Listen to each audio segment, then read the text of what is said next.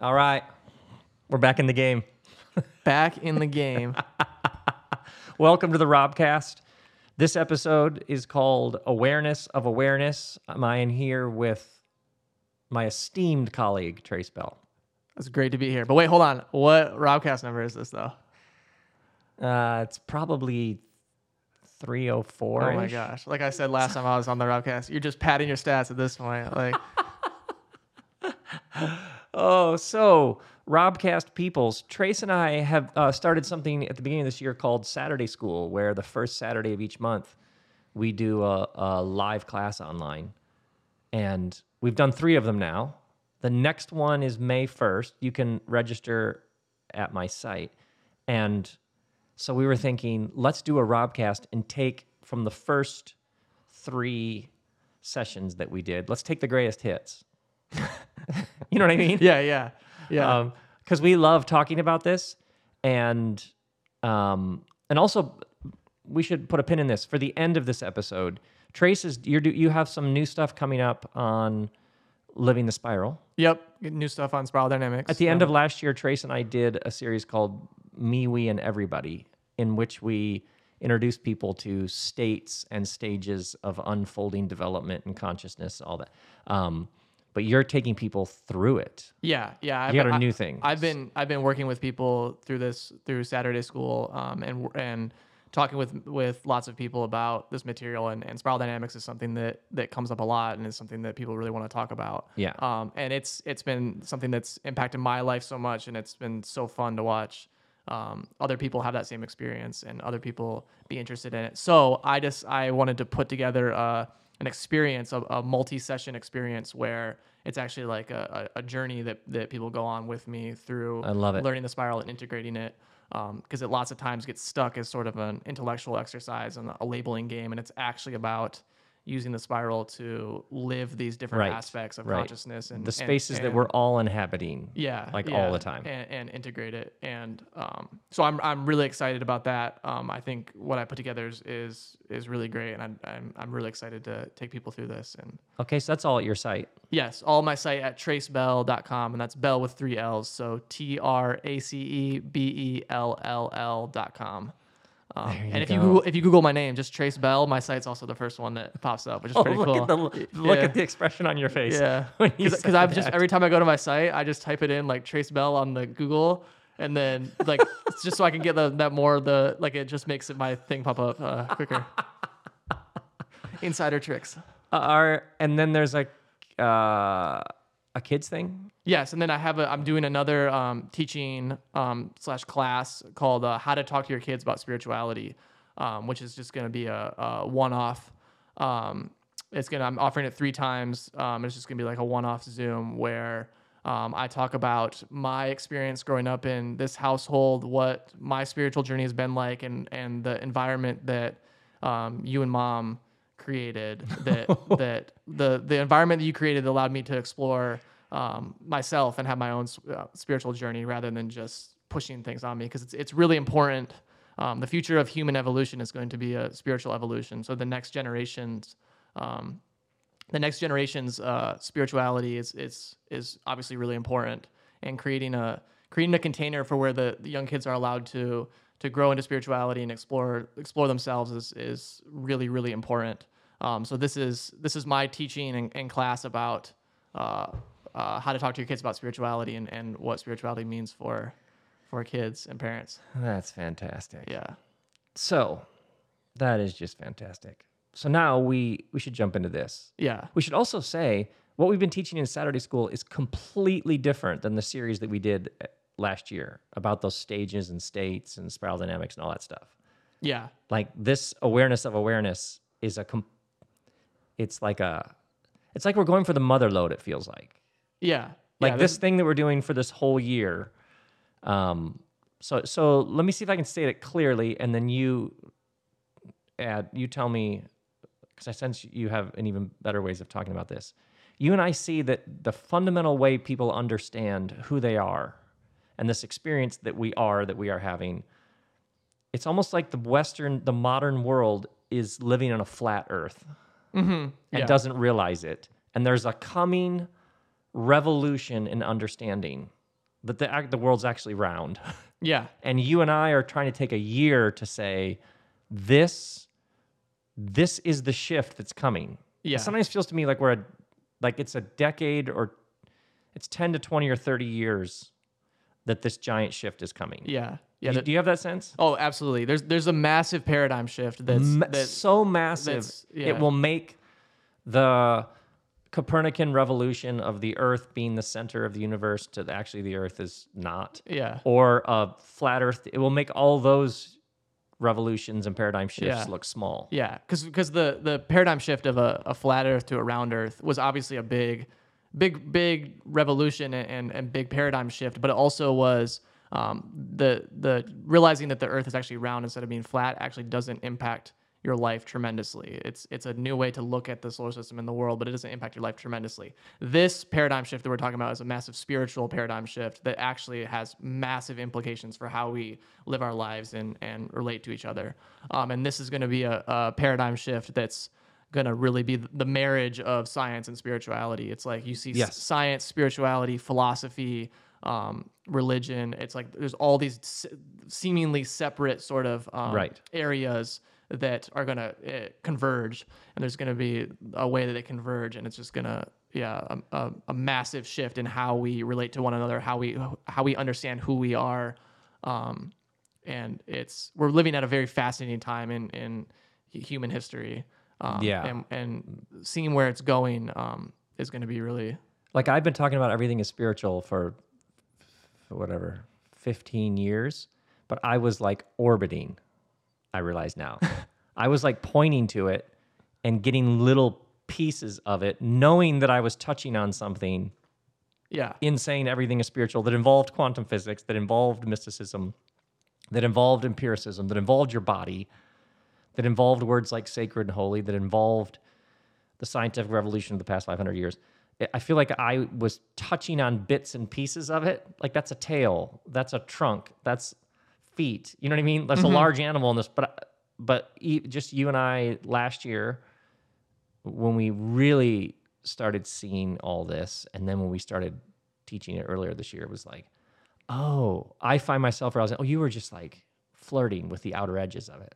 Yeah, That's how I feel about what I've been trying to say. And you were doing what, like a lot of spiritual teaching is is pointing to the truth because you can't actually the Yeah, the truth and, right. and and what we are actually transcends words. So you have to get creative as possible, and that's I think with your work that's what you were doing is you were using words and speaking in such a creative and uh, such a creative way that was pointing at this truth that we that you knew deep down. Yeah. Um, without actually just like ex- like explicitly laying it out because you can't really do that. You know what I mean? You have to use words, and there's, there's an inherent right, limitation right, to right, right, words. right. So you have to use words in a in a creative way that that points to it as skillfully so as possible. Other Yeah. people can have the experience. Yeah. Okay, so this what we're gonna do here is we're gonna take the first three sessions we did. So that's like four and a half, five hours of teaching you and I did so far this year, and we're gonna give people some greatest hits.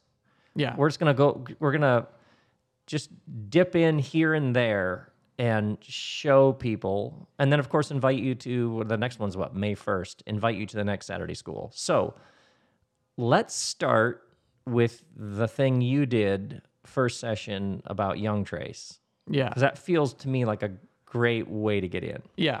Yeah. So, um, ever since I've been a little kid, I've had this aspect of reality that seemed to just sort like totally mystify me and totally um, it felt like it was it sort of tugged on my soul. It was like this like question that I couldn't put my finger on I couldn't even articulate as a kid, but it was like something that was like just sat at the heart of experience for me. Like, what is that? And I describe this, a, phrase I use to describe this is the the me behind the me. There's there's trace and there's this whole trace experience and i'm interacting in the world as trace and people are calling me trace but there's there's an there's an awareness i've always had that's aware of trace. There's some awareness that's aware of my experience. There's some awareness that's aware of everything that's going on that's also aware of trace. So a way that this would sort of manifest when i was a kid was i would one of my favorite things to do was i would um, sit in my room and listen to music.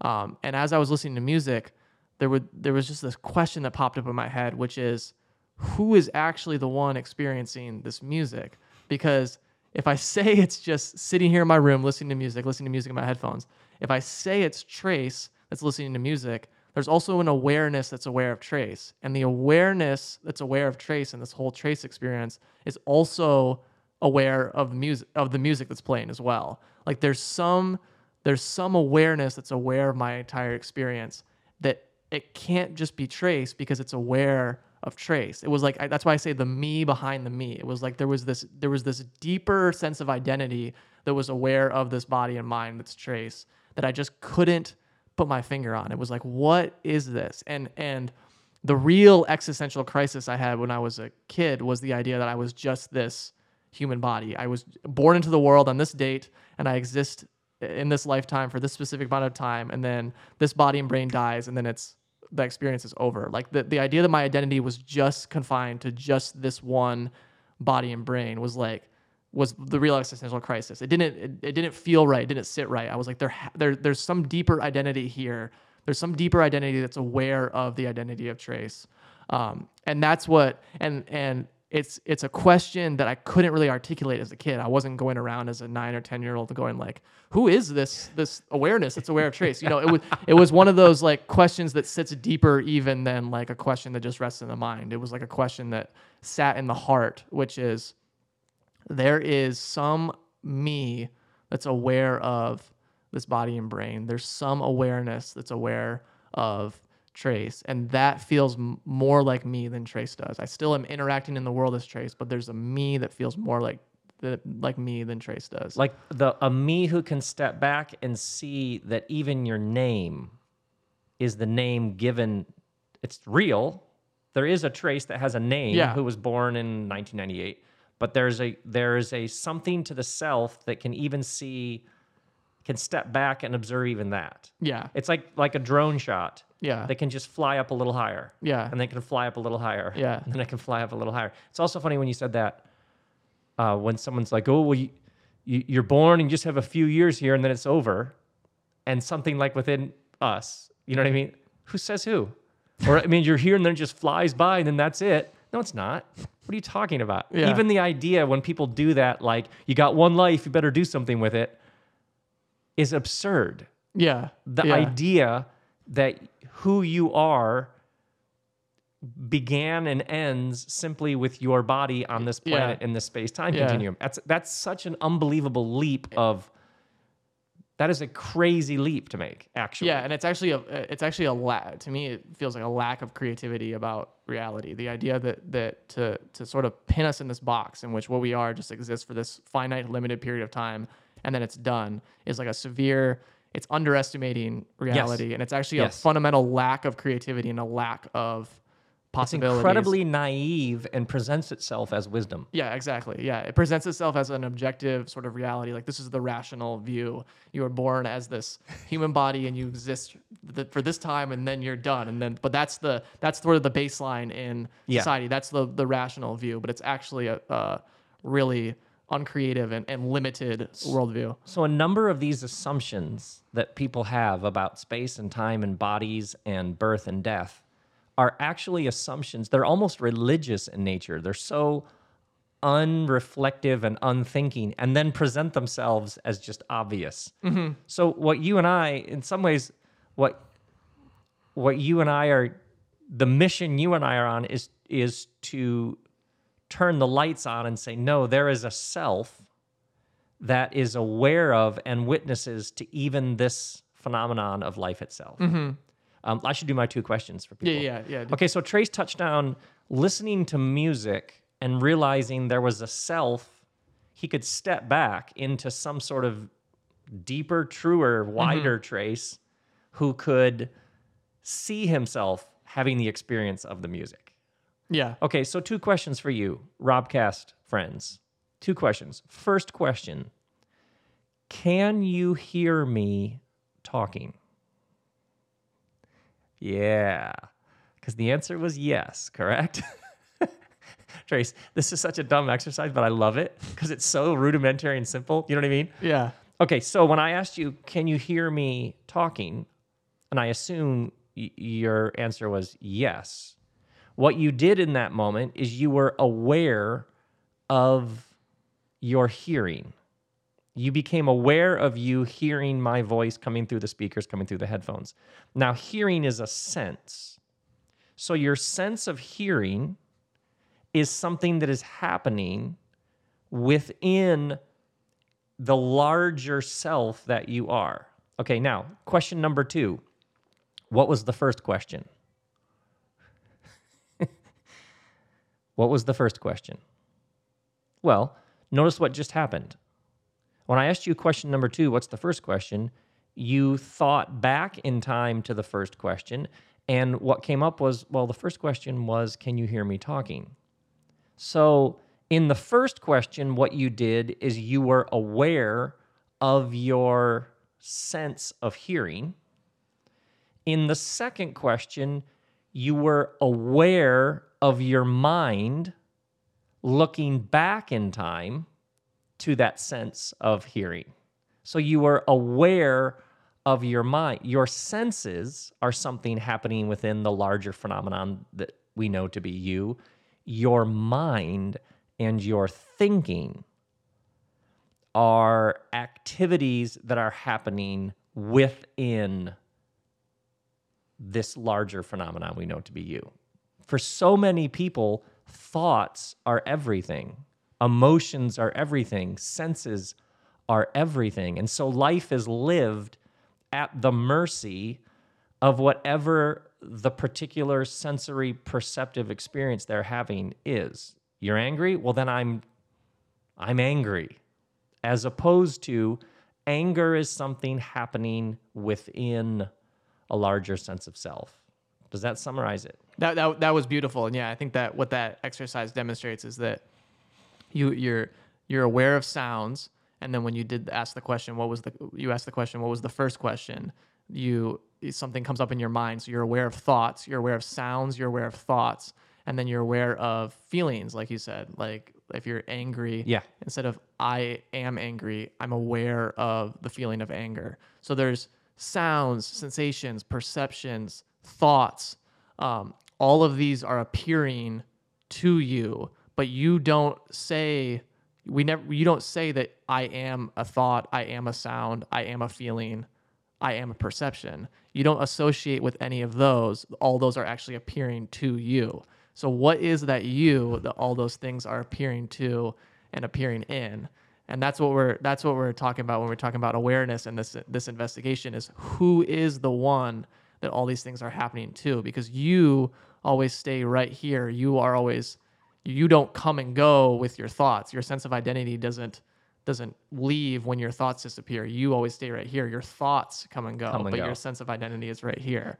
Now, um, for many people, we're calling this awareness. Some people will call this consciousness, pure being, different name. We're, Yeah. we're just going to keep this word awareness. So, if we were to t- ask you this awareness that you have, if you were to describe this awareness, how would you describe your sense of pure being, your sense of awareness? Would you say, is it slippery? Is it red? Is it loud? No, those are all senses, perceptions, emotions, colors, textures, shapes that are happening within your awareness.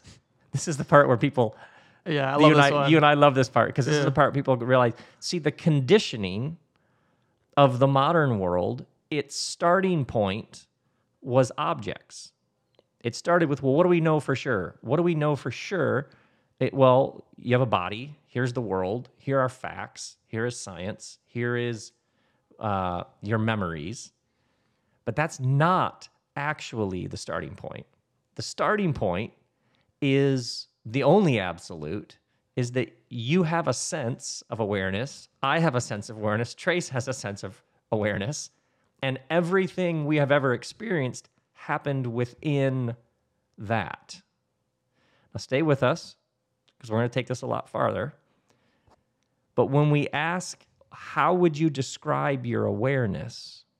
Everything that you have ever experienced, you experienced within your awareness. So, your awareness, everything has happened within it, and yet it has no qualities. yeah. So the definition of quality is a distinctive characteristic or attribute. So you think about anything that you can anything that we can identify in our experience has some sort of quality. So um, if the the sky, the the feeling of uh, the feeling of the computer in front of me, there's a, there's some sort of quality to it. There's some sort of distinctive characteristic. This over and against that. This over against that. We only can identify something because it has a distinctive characteristic, because it has some sort of quality.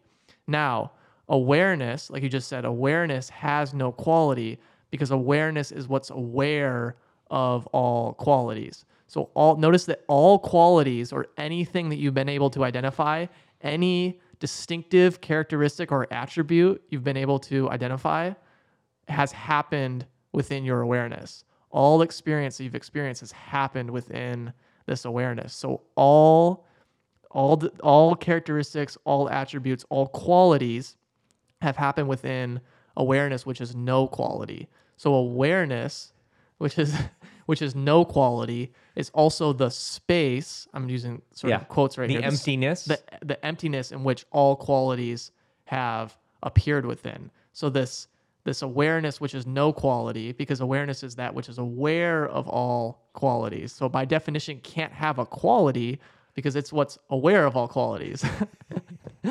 so awareness is this beautiful totality in which it's both no quality and all qualities at the same time. All qualities have appeared within it, but it doesn't actually have any quality.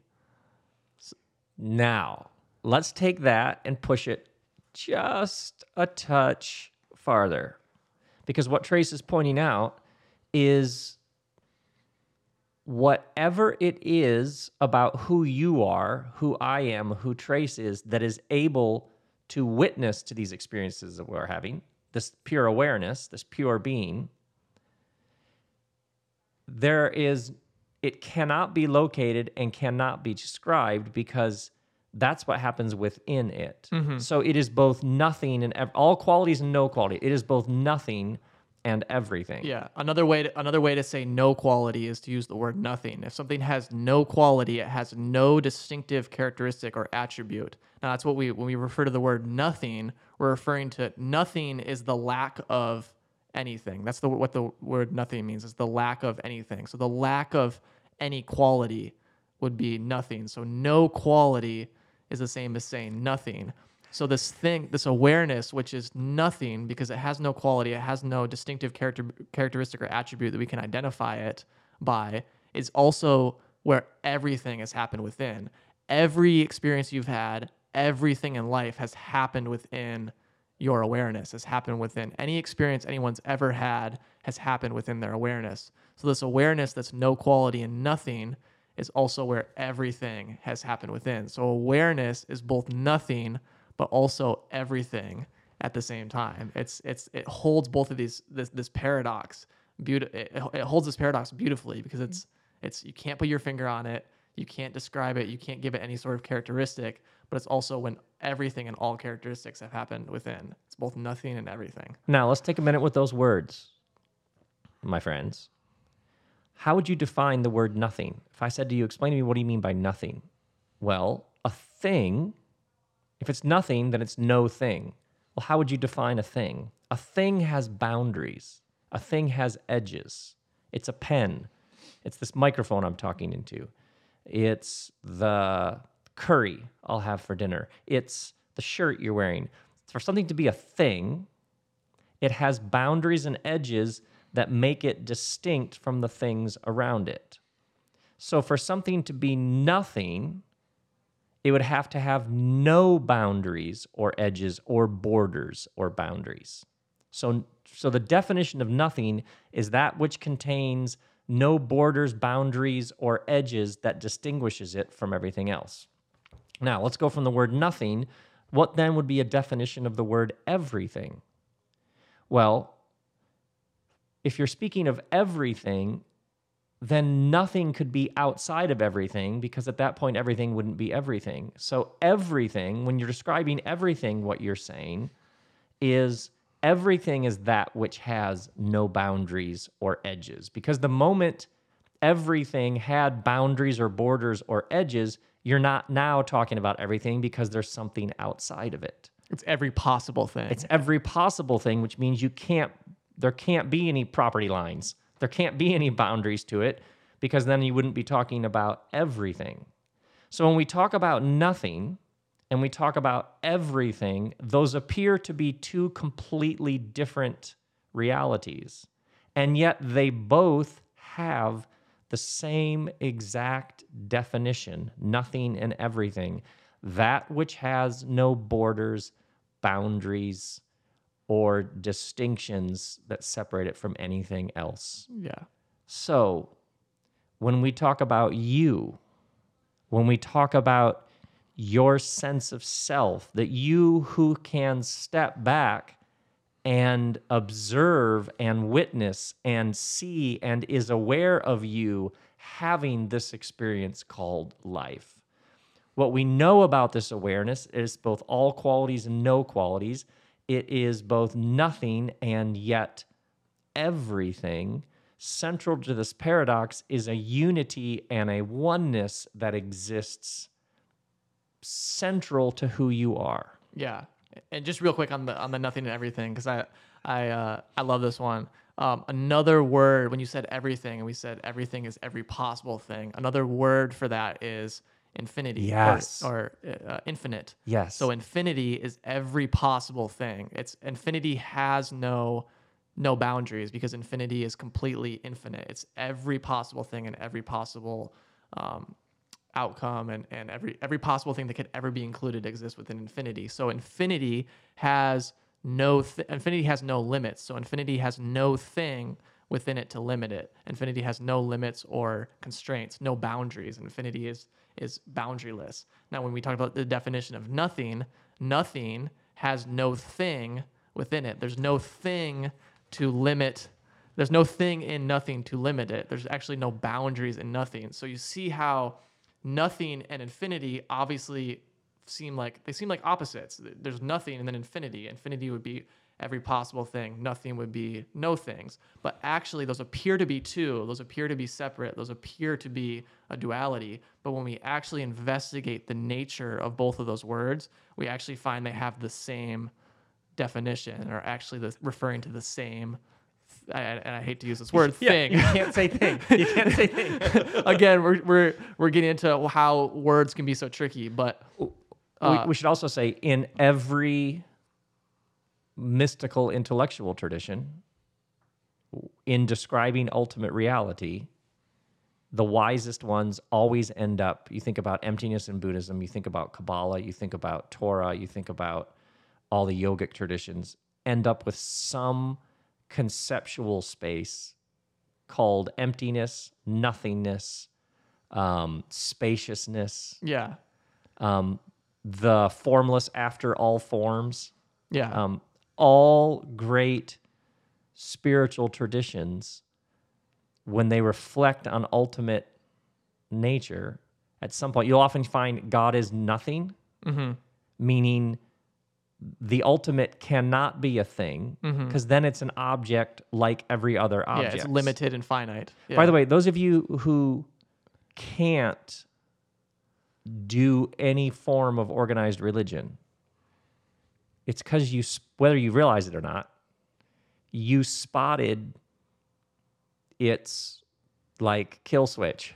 yeah, Is you realized it kept naming this object Yeah. God, insisting God was different than everything else, but that God is just an object like everything else. yeah, yeah. And when and when you you you just beautifully talked about um, emptiness and nothingness. Now, everyone that's listening right now, if you just real quick just feel into your awareness and just sink into that that awareness, can you can you? I I love this exercise. Can you actually feel? What does your awareness actually feel like? Is it it- you can almost sink you can sink back into yourself and almost feel like a like a void, like a like an emptiness. Your awareness almost feels like a like an emptiness. So when we're talking Clean, uncluttered, so when- spacious. Exactly. It's almost like I always felt like it was just like an emptiness that was almost I was perceiving the world through this emptiness. So when we talk about nothing and, and emptiness and, and this isn't some just words and abstractions this is actually something you can you can feel right now in your direct experience actually sink back into your own awareness and become aware of being aware and feel what that awareness feels like does it feel like it's limited and finite or does it actually feel like it's um, boundaryless and and empty? Really this is this is an investigation that you you you go on yourself rather than just listening and and you know hearing a bunch of words. This is actually something that you you feel within yourself and explore within yourself. Um, Okay, we should do a bit on time and location. yeah yeah. Okay, uh, um, I'll start the time one, then you jump in. yeah yeah cool. Okay, so now this pure awareness that is the you behind the you behind the you. Now think of a memory from the past. Uh, where did you live when you were 10 years old? Now, to answer that question that I just asked you, where did you live when you were 10 years old? You reached, well, well, even once again, language fails, but you reached back into your memory.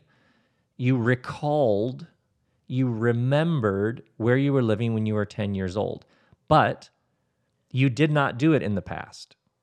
What you just did was in the present. So, what we call a memory only is available to us in the present moment. You couldn't go back in time. You were only able to remember it here and now. So, everything that happened in the past is right here with you right now. You don't go back there. To recall simply means to bring up which is present here and now. Now, where do you think you'll be living in 10 years? Now, what happened when I asked you that question? Where do you think you'll be living in 10 years? Well, you thought ahead 10 years to and imagined maybe exactly where you're living now, maybe somewhere else. Maybe you dream of Idaho, whatever that looks like. Everything about the future can only be accessible to you in the present moment.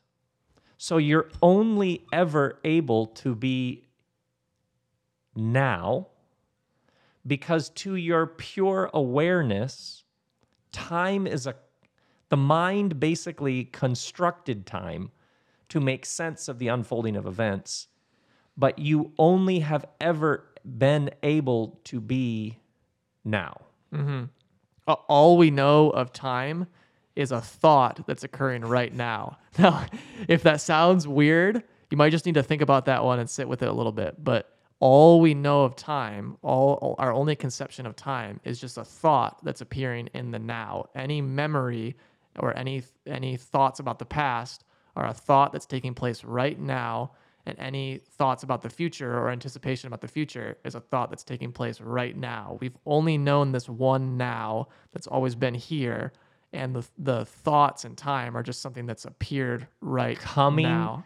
thoughts about the past and the present are sensory perceptions and ideas and concepts and memories and anticipation that only ever comes and goes from an eternal infinite now that is the only place you've ever been by the way side note right now obviously trace and i are just talking straight science i mean albert einstein said time is a persistent illusion uh, you and i love carlos Rovelli his order of time is like what we now know from science is that time, there is no universal now.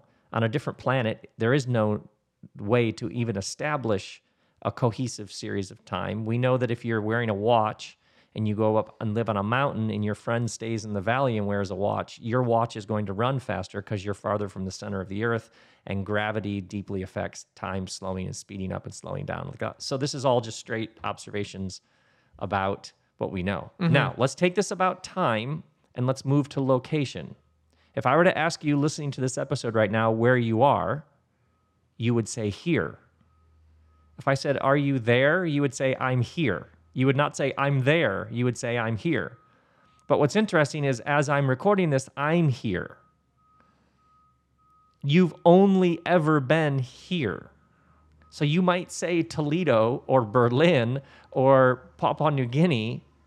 You might give us a physical location, but the name that you give it, beyond its name on the planet, the name you've only ever been able to give your location is here. You've never been anywhere other than Here. Here. Yeah.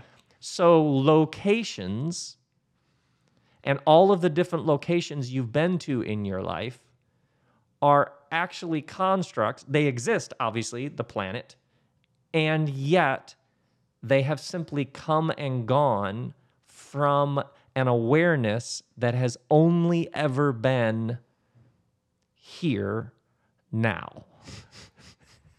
How are we doing so far? I love it. I, this this is one of my favorite because I, I love the the here and now are two things that have never left you. This this this sense of being here and this this this now moment are always constant and they have never left you. You've never experienced the disappearance of this now moment and the reappearance of this now moment. There's a stable awareness. There's a that that that stable presence of awareness that just remains constant. And it's that that sense of presence that we all have that is right here right now and has never gone anywhere. We all are referring to when we refer to our experience we refer to right now and we refer to here. And we also refer to the name we give all of ourselves is i.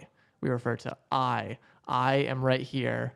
I am experiencing right now. So there's the same name that we give all of ourselves. There's we have different bodies, different minds, different personalities, but there's this there's this awareness that's aware of all those things that's always right here, always right now, and we all we refer to it as I. Who is that I that's always here, always right now? And that was the thing.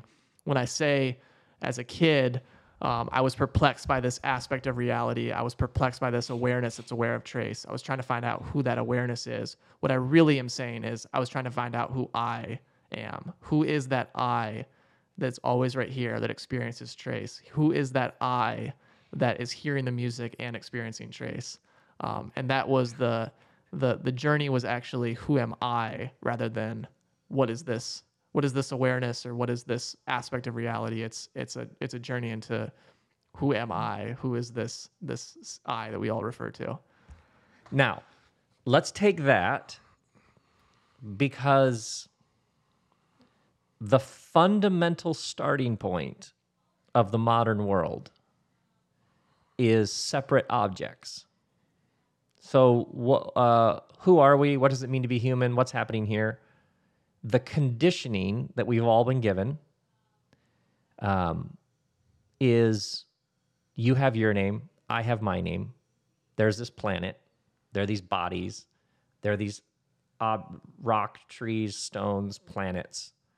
The f- starting point is separate objects.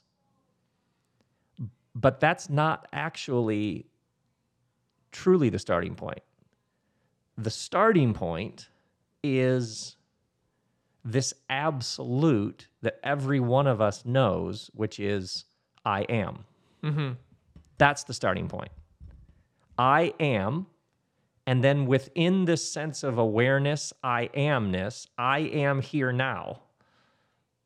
All of these things have been coming and going and happening. Mm-hmm. So, for example, your body is made carbon, nitrogen, oxygen, all the usual stuff that everything around you is made. Our bodies are actually stardust, exploding stars. So, and then to keep your body going, you eat from the earth. You take the earth and put it in your body, and that's how your body continues to be a body. So, this body that you have is made of the same stuff as everything around you, pretty much, uh, especially life forms, carbon based life forms.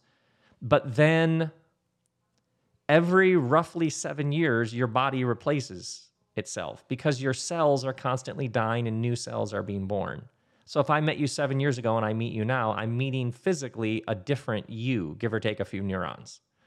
So for many people, the conditioning of the modern world is what do we know for sure? Well, I have my body, and then there may or may not be soul, spirit, things happening within my body that I feel connected to other people. I dream of big things. I, as opposed to the truth, which is your body is something that has been coming and going from you.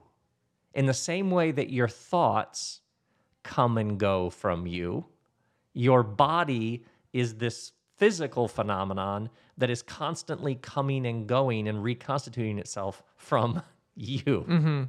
So what appears to be permanent, well, obviously I've had a body, I've had a body the whole time. Uh, actually, you've had a temporary arrangement that was remarkably consistent. yeah. So what happens for many people is their sense of identity, who am I, is all over the place, and their understanding of the body and the physical world is seen to be a fairly stable, concrete reality. When actual fact of observance about what it means to be human is that the body and the physicality is the thing that's constantly temporary and coming and going. And you, this deeper sense of you, is the only thing that's ever been consistent. Mm-hmm. Yeah. Yeah. And and and you you the the body coming and going from the body is constantly a process that's coming and going from you. Like you talk about how the body is changing on a cellular level, right? Every seven every seven years. So if I see you Constantly. if I see, if I haven't seen you in seven years and I, and I see um, you, I, I your body has literally changed on a cellular. level. It's not the same body that I was experiencing seven years ago, but I still refer to you as you. There's still a sense of identity that has remained constant, despite the fact that the body has literally changed completely. And you will still say, I am here now. And you will still refer to that I. So who is that I that remains constant despite the fact that the body has changed completely? And does that I reside in the body? Does that I come from the body? If how can that I that remains constant come from the body if the body is the one changing? So there's there's the body is coming going and a process that's changing that's that's appearing to that I.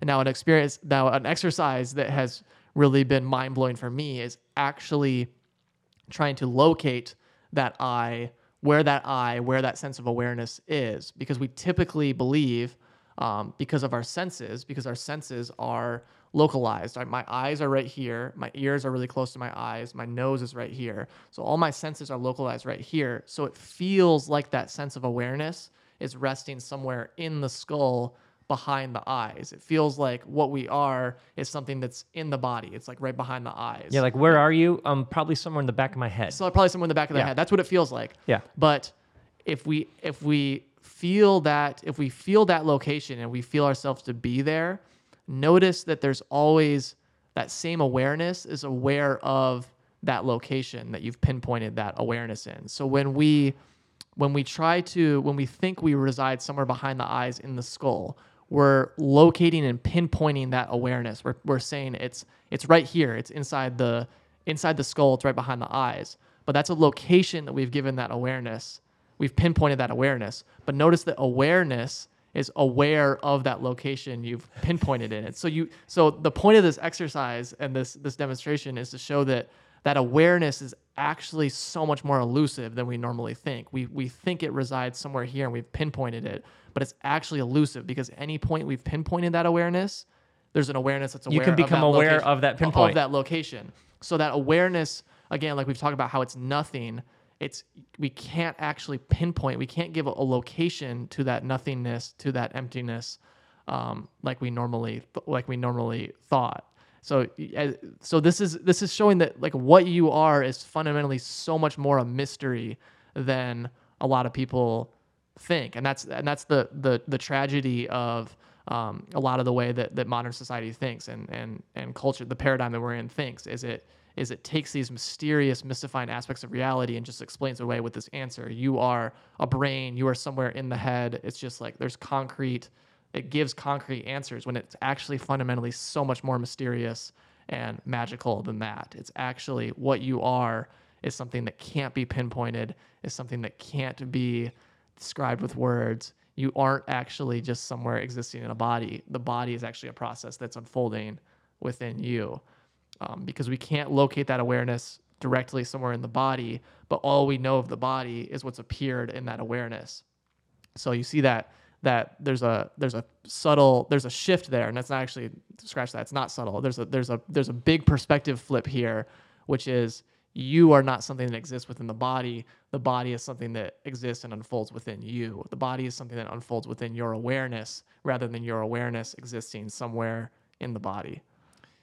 So you can see if you begin to understand the self behind the self, the pure being, the I amness, the eternal, infinite, indestructible I amness at the core of your being.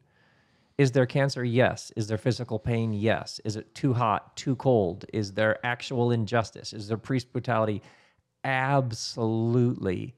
And yet, there is a you that is you and a me that is me that resides deeper, uh, I don't know, truer, fuller, Yeah. um, beneath. See, once again, language doesn't. you- Yeah. You, know, I was talking Yeah. about that language. Yeah, everything's got built in. You're like- like, ah, I'm trying to. I got to use words, but these words. ugh." language and words is something that's appearing within us. So Yes. it's, this is we're talking about you transcend language and words because language and words actually appear in you. You are the one that's aware of language and the words. So to try to describe you with those with the language and words which appears in you is going to we're trying to describe something that's inherently we're trying to describe the unlimited with words and language which is inherently limited. So you can see then, you've heard me in, well, over 300 episodes talking about being grounded and centered. What I'm referring to is your connection with the you behind the you behind the you. The you that can observe the pain. The you that can see you feeling the betrayal. So, to have a vibrant sense of self is to both have these very real human experiences, aches and pains, and yet to see them coming and going, to see them happening within a larger sphere of self. So, you're more and more grounded in that self. So, that means you're less and less clinging to your accomplishments, to your resources, to what people think of you, to determine whether you measure up or not, Mm-hmm. whether you're worthy or not. Notice that place of pure awareness. There's a stillness there. Uh, there's a peace. There's a grace. Everything's fine. Mm-hmm. And so you're like, you're learning to live in that space and you're coming from that space when you do whatever it is that you do. What I think, and I want to um, hear you talk about this my sense of awareness, my sense of pure being has no qualities because all the qualities are happening within it. Yours has no qualities. Everybody listening has no qualities. So awareness can't be described and located. So each one of us, our awareness is made of the exact same substance, Mm-hmm. if, if that's even the way to put it. Substanceless. Substance. substanceless.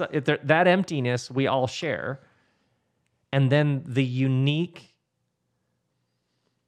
experiences, dimensions of your life, your mind, body, senses, history, memory, and my mind, body, senses, history, and everybody else's. The starting point then is not the separate self. And this is probably what you and I are doing at some, we're spending a year trying to articulate with words when it goes beyond words, Mm-hmm. is if you move to this pure being of I amness as your starting point, then your starting point is not separation, but it's oneness. Mm-hmm. So then when I meet this person, my starting point is not how different we are. My starting point is, oh, look, another I am who's only ever been here and now. Mm, yeah. Yeah. So then what has it been like to be your particular I amness? yeah. Ah, well, I was born here. Yeah. Uh, I went through these struggles. Yeah. I, f- I was conditioned this way. So you can, s- so then you think about the earth. If your starting point is separation, there's me and then there's this big planet, as opposed to all of this is unfolding within a cohesive oneness. Mm-hmm. The only way to actually rescue the earth is to first start with our bodies. But that will involve moving from separation as a starting point to unity as starting point. Yeah.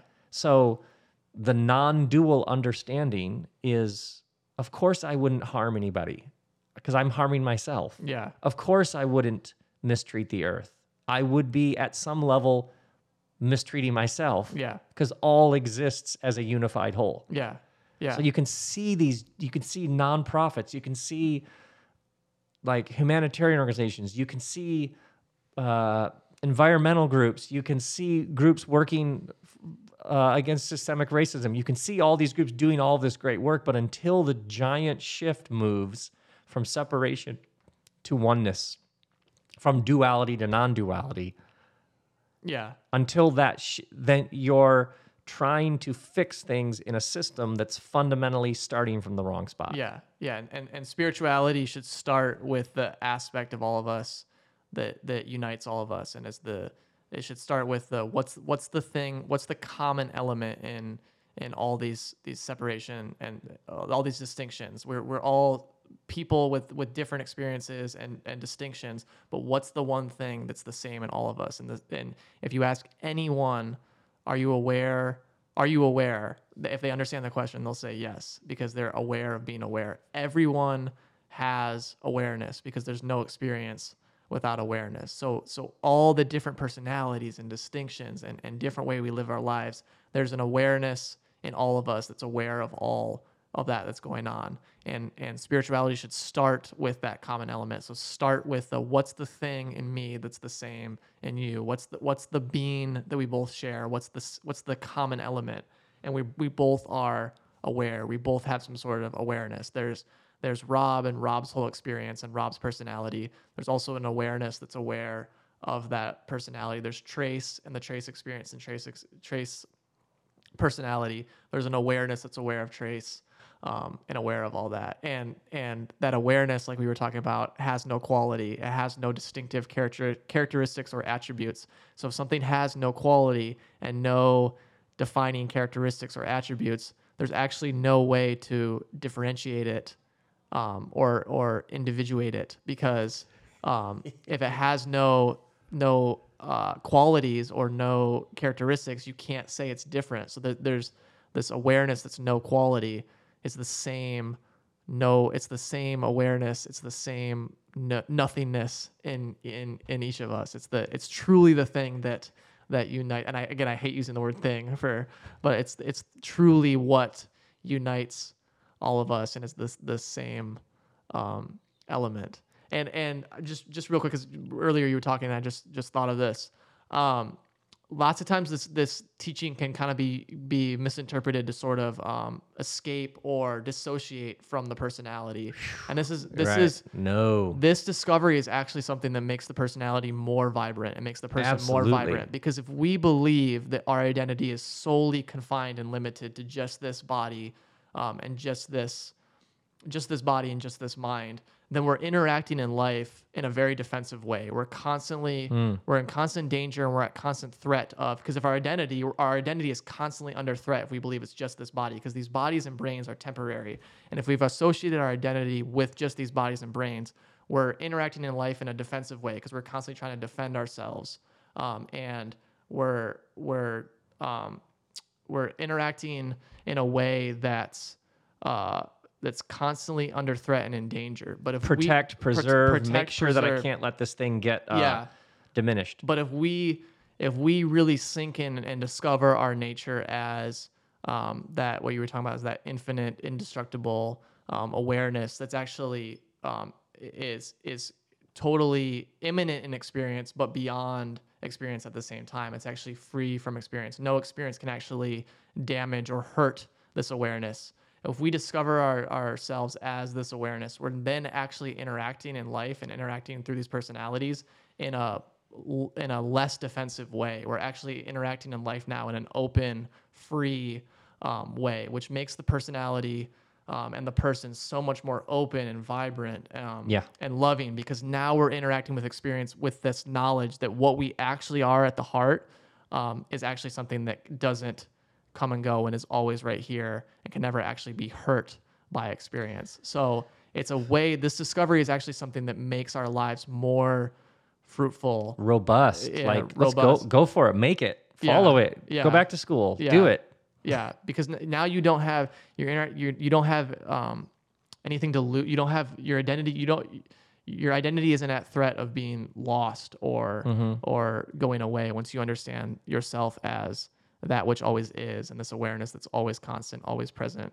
Um, so this is not taking us away from life or or or uh, dissociating us from life. It's actually bring, making us throwing us more into experience and, and making us more um, living from the heart more and, and more open.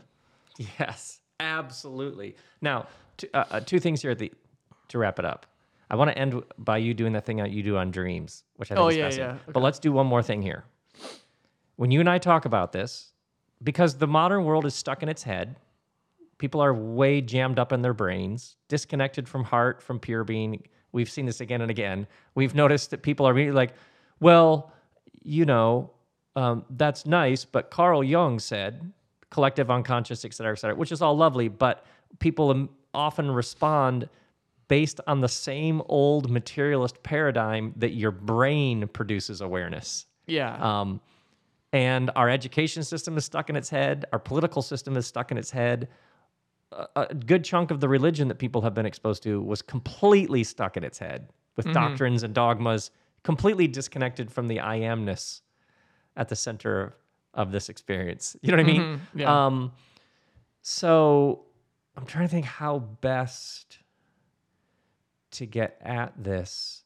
You have talked about, and um, I have read extensively on how near death experiences people talk about their being operated on by the doctor. And this is documented like hundreds yeah, and hundreds, there's, like, thousands of these millions stories. of near-death experience Um, cases. People have talked about floating above their body, being able to observe the doctor walk working on them. Mm-hmm.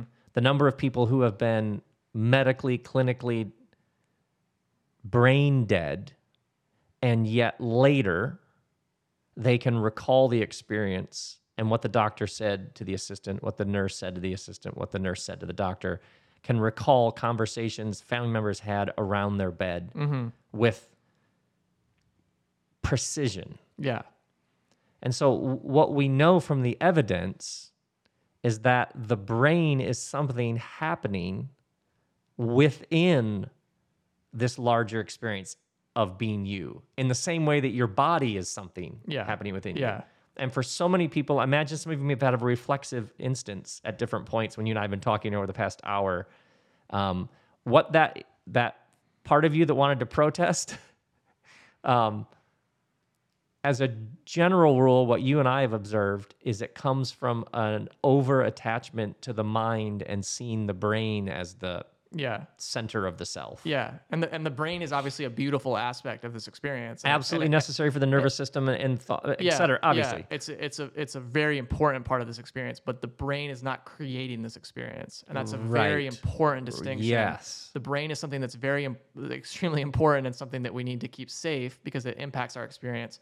But that awareness, that sense of presence, is not something that the brain is creating. The brain is actually something that unfolds within that awareness, within that sense of presence, which you brought up near-death experience, um, near-death experiences, which I think are a, an awesome example because um, near-death experiences have always fascinated me because people have their their brains and their bodies are like you said clinically dead. Their brain activity has completely ceased and they're they're essentially by the doctors are pronounced dead. There's no brain activity but they report having visceral experiences. They report having deep experiences of bliss a sense that everything is fine in the end um, a sense of of complete just bliss and fulfillment or meeting relatives or they're having really really peaceful um, like deeply peaceful that that go beyond even like the peace that we can just think about. Like there's just a peace um, like an existential peace in these experiences um, that, that and these experiences change their lives. Now what always fascinated me about this is their brain activity has completely ceased yet they're reporting having the most visceral intense experience that they've ever had in their life and there's the thing that they're most sure about is that i had that experience Yes. so who is that I? What is that I that's having these deep experiences despite the fact that the brain activity has completely ceased and the brain has stopped functioning? That I is not something that's being created by the brain or relies on the brain because that I is continuing to have an experience despite the fact that the body and brain have ceased. Um, and these experiences are so beautiful because they they are like a form of awakening experience where it actually changes these people's lives after they've had these near death experiences. So who is there's an I that's having that experience and the thing that they're these people are most sure about is that i had that experience who is that i what is that awareness that had that experience and how that awareness is not something that's re- that's relying on the body and brain the body and brain are simply something that's happening within it and that's why near death experiences completely perplex a society and culture that believes that that awareness and that I is just residing on the brain because they're like, how are people, how are brains? You see this, it's really actually hilarious how science is like near the experiences, like we can't figure them out. Like how, how are people reporting experiences? Well, it's because it's based upon their paradigm is based upon um, this belief that what we are and that this awareness is coming from the brain. So if you believe that this awareness is coming from the brain, near death experiences make don't fit into that paradigm. Yeah. But it's because it's built off a faulty premise, which is that the brain is producing this experience. And so you can see in a culture that has gotten an over emphasis on the intellect, well, then the neuroses are just piling up by the day from anxiety to despair to worry to how many well h- how many of you listening um, you'd give anything to have that voice quieter in your head? The self-doubt the overcritical the imposter syndrome the feeling like a for all that brain that just revs and races and worries and stresses and regrets. Well we're living in a culture that got stuck in its head but then now think about the moments of greatest peace, joy, transcendence, oneness, connection. They're generally moments when the mind was calm. It wasn't that the mind wasn't engaged, it's just the mind was calmed. Mm-hmm. And uh, yeah. just real quick, I, I love the when people say, I just want, I just wish my, I could figure out how to get my mind to quiet down, or I just wish yeah. I could get, but that, that, that's I, I love when people say that because it's it's demonstrating yes. that there's an I that they're separating the I and the mind. There's yes. an I that wants the mind to quiet down. You know, so it's so people that are like directly associate their identity with the mind. You're on your way already. They all you're on your way already yeah, because yeah, there is a you that wants the mind to quiet down, and there's a there's a you that wants your thoughts to subside, and that, that there's a that you that wants. Yeah, there's a desire yeah. that exists outside of your being yeah, it's deeper, fuller, wider. Yeah. Oh, okay.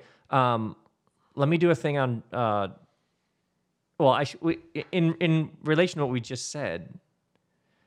The idea then that you would be born on a date, die on a date, and that would be the sum total of who you are is completely absurd, naive, and actually quite destructive. Mm-hmm. Um, but what's fascinating to me is how, once again, the wisest ones in every tradition were very comfortable with porous boundaries between this life dimension, planet, whatever you call this, and other ways of being.